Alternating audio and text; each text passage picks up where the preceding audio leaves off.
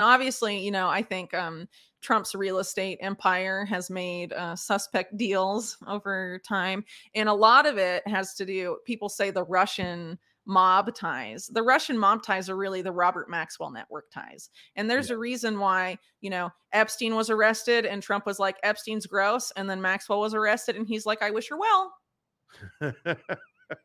Anyone notice uh, that difference? I think it's because um, Trump and, and Steven Hoffenberg has actually made this claim, and it seems to be accurate that he was more close to the Maxwell uh, network of things than necessarily the Epstein network of things. And uh, Trump is photographed on the Lady Ghislaine partying it up with Ghislaine Maxwell and Robert Maxwell in the late 80s.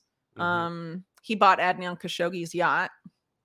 Uh, Yeah. and Yeah. stuff. I mean, he was part of that world you know, I don't really buy either the whole, you know, narrative that like as soon as he broke with the Epstein stuff, it's like clean slate for Trump and whatever. But definitely Trump, when he was associated with Epstein, very different than the guy he is now publicly, at least. Uh, he used to be a Democrat. He donated to the Clintons, uh, right? And now, like, he's the arch nemesis of Hillary Clinton. I mean, there's an obvious change there. The question is, like, how genuine is it? What faction is he aligned with now, and whatever. Um, uh, I think his ties to you know Israel are still really considerable, Oh yeah. um, and and were before and are now. So I mean, there's some things that are Yeah. you know obviously uh, you know of continuity there.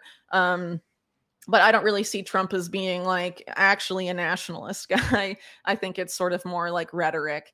Um, because when he was in office, it was like, you know, but I mean, there are parts of the establishment that really hate him. Why do they hate him? But I think a lot of these answers go back to factional issues between the elite uh, in the U.S. and and transnationally, and that there eh, there's you know Trump was part of I think this faction with uh, people like Netanyahu who also got forced out around the same time. Netanyahu's a horrible person and war criminal and crazy man, uh, but he and Trump um, seemed pretty aligned on a lot of stuff. Yeah. Yeah.